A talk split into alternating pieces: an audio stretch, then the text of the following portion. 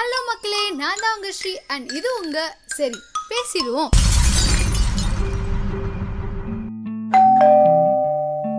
வாங்க அத்தை எப்படி இருக்கீங்க? நான் இருக்கிறது இருக்கட்டும். எங்க என் பேரன்? ரித்விக் பாட்டி வந்திருக்காங்க பாரு. வாடா தங்கம். என்னம்மா இவனுக்கு சாப்பாடு கொடுக்குறியா இல்லையா? இப்படி துரும்பா இழைச்சிட்டே போறான். போன வாட்டி பாதத்துக்கும் இந்த வாட்டி பாதத்துக்கும் சம்பந்தமே இல்ல. உடம்பு வேற அடிக்கடி சரியில்லாம போகுதுன்னு சொல்ற. என்னதான் நினைச்சிட்டு இருக்கே நீ? என்னத்த இப்படி பேசுறீங்க? நான் என்னமோ சாப்பாடே கொடுக்காத மாதிரி சொல்றீங்க. அவன் தான் சாப்பிடவே மாட்டேங்கிறான். என்ன கொடுத்தாலும் சாப்பிட மாட்டேங்கிறான். நான் என்ன பண்றது சொல்லுங்க. புள்ள ஏதாச்சும் பார்த்து பயந்துருக்கோம். மந்திரிச்சு தாயத்தை போட்டா சரியா போயிடும். என்னமோ சொல்றீங்க அத்தை. எனக்கு என்ன பண்ணணும்னே தெரியல ஆனா. உங்க குழந்தை சரியா சாப்பிட மாட்டாங்களா அவங்களுக்கு சாப்பிடுறதுலயோ இல்ல விழுங்குறதுலயோ ஏதாச்சும் பிரச்சனை இருக்குன்னு உங்களுக்கு தோணுதா? அவங்களுக்கு தாயத்தெல்லாம் போட வேண்டாம். அவங்களுக்கு ஒருவேளை டிஸ்பேஜியா இருக்கிறதுக்கு வாய்ப்புகள் இருக்கு. ஃபர்ஸ்ட் டிஸ்பேஜியானா என்ன? எதனால அது வருது? எப்படி ஐடென்டிஃபை பண்ணணும்? அதுக்கு என்ன ட்ரீட்மெண்ட் பண்ணணும்? அப்படின்னு தெரிஞ்சுக்கலாம் வாங்க. குழந்தைங்களுக்கு தான் சாப்பிடுற உணவை விழுங்குறதுல பிரச்சனை இருக்கும்போது அதை பீடியாட்ரிக் டிஸ்பேஜியா அப்படின்னு சொல்றாங்க. டிஸ்பேஜியா இருக்கிற குழந்தைங்களால சரியா விழுங்க முடியாததுனால அந்த சாப்பாட்டை மோஸ்டா அவாய்ட் பண்ண தான் பார்ப்பாங்க. டிஸ்பேஜியா எதனால வருது அப்படின்னு தெரிஞ்சுக்கிறதுக்கு முன்னாடி இந்த உணவு விழுங்குதல்ல இருக்கிற நாலு ஸ்டேஜஸை ஃபர்ஸ்ட் தெரிஞ்சுக்கலாம். ஃபர்ஸ்ட் ஓரல் பிப்ரேட்ரி நம்ம உணவை வாய்க்குள்ள வச்ச உடனே நம்ம பற்கள் அதை குட்டி குட்டியா உடைக்குது. அதுக்கப்புறம் எச்சிலோட உதவியால அது ஒரு உணவு உருண்டையா மாறுது. அதுக்கப்புறம் ஓரல் டிரான்சிட் இந்த பார்ட்ல உணவு நாக்கோட உதவியால கொஞ்சம் பின்பக்கமா தள்ளப்படுது. அடுத்து ஃபெரிஞ்சல் ஃபேஸ் நாக்கால பின்னால தள்ளப்படுற இந்த உணவு தொண்டையோட பகுதிக்கு போகுது. அடுத்து ஈசோஃபேஜல் ஃபேஸ். நான் முன்னாடி சொன்ன இந்த மூணு கட்டங்களை தாண்டி உணவு குழாய்க்குள்ள இந்த உணவு உள்ள போகுது.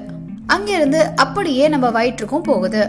நான் சொன்ன இந்த நாலு ஸ்டேஜ்ல ஏதாவது ஒரு ஸ்டேஜ்ல அவங்களுக்கு பிரச்சனை இருந்தாலும் அவங்களுக்கு டிஸ்பேஜா இருக்கு அப்படின்றது உறுதி செய்யப்படுது டிஸ்பேஜா எதனால வருது அப்படின்னு கேட்டீங்கன்னா வாய் தொண்டை இல்ல உணவு குழாய் இதுல ஏதாச்சும் ஸ்ட்ரக்சரலா பிரச்சனை இருந்துச்சு அப்படின்னா டிஸ்பேஜா வரதுக்கு வாய்ப்புகள் இருக்கு.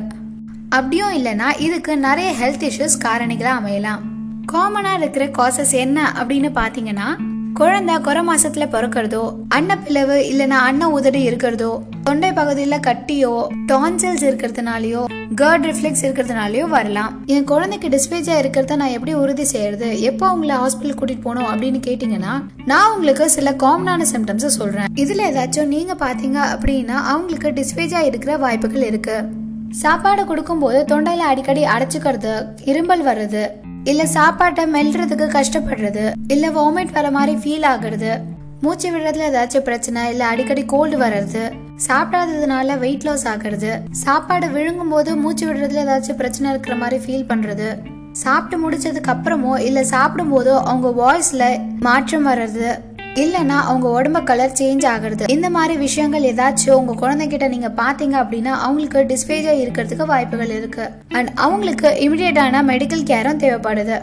டிஸ்பேஜியா இருக்கிறத எண்டோஸ்கோபி லெரிஞ்சோஸ்கோபி அதுக்கப்புறம் பேரியம் வேலோ அப்படின்ற டெஸ்ட் எல்லாம் பண்ணி நம்மளால உறுதிப்படுத்த முடியும். டிஸ்பேஜா இருக்கிறதுனால நம்மளுக்கு ஆஸ்பிரேஷன் வரதுக்கும் வாய்ப்புகள் இருக்கு. அதாவது நம்ம உட்கொள்ற உணவு உணவு குழாய்க்கு பதிலா மூச்சு குழாய்க்குள்ள போகிறதுக்கு வாய்ப்புகள் இருக்கு. அப்படி போகும்போது நிமோனியா இல்லனா ரெஸ்பிரேட்டரி இன்ஃபெக்ஷன்ஸ் ஆகிறதுக்கும் வாய்ப்புகள் இருக்கு. அப்புறம் சரியா சாப்பிடாததுனால அவங்களுக்கு டீஹைட்ரேஷனோ அதுக்கப்புறம் மால் நியூட்ரிஷனோ வரதுக்கு வாய்ப்புகள் இருக்கு. இவங்களோட ட்ரீட்மெண்ட்ல paediatrician swallowing therapist nutritionist or dietitian occupational therapist இவங்கெல்லாம் இன்வால்வ் ஆவாங்க. உங்க குழந்தையோட பிரச்சனையின் தன்மைக்கு ஏத்த மாதிரி உணவு அளவை சரி செய்யறது உணவு தன்மையை மாத்துறது நல்ல ஊட்டச்சத்து இருக்கிற உணவுகளை கொடுக்கறது இந்த மாதிரி விஷயங்கள் எல்லாம் உங்க ஸ்வாலங் தெரபிஸ்டோட அட்வைஸோட நீங்க பண்ணலாம். டிஸ்பேஜியா ரொம்ப நாளா இருக்கிறதுக்கோ இல்ல சடனாவோ வரதுக்கு வாய்ப்புகள் இருக்கு. சரியா சாப்பிட தானே மாட்டேங்கிறான். அவனே சரியாயிடுவான். அப்படி இல்லைன்னா நம்ம இது பண்ணா சரியாயிடுவான்னு நீங்களா ஒன்று நினைக்காம கரெக்டான டைம்ல அவங்கள பீடியாட்ரிஷியன் கிட்ட கூட்டிட்டு போங்க. ஓகே மக்களே இன்னைக்கு நான் சொன்ன இந்த விஷயம்லாம் உங்களுக்கு ஹெல்ப்ஃபுல்லாக இருக்கும்னு நினைக்கிறேன். இதோட நான் கிளம்புறேன். It's me Sri signing off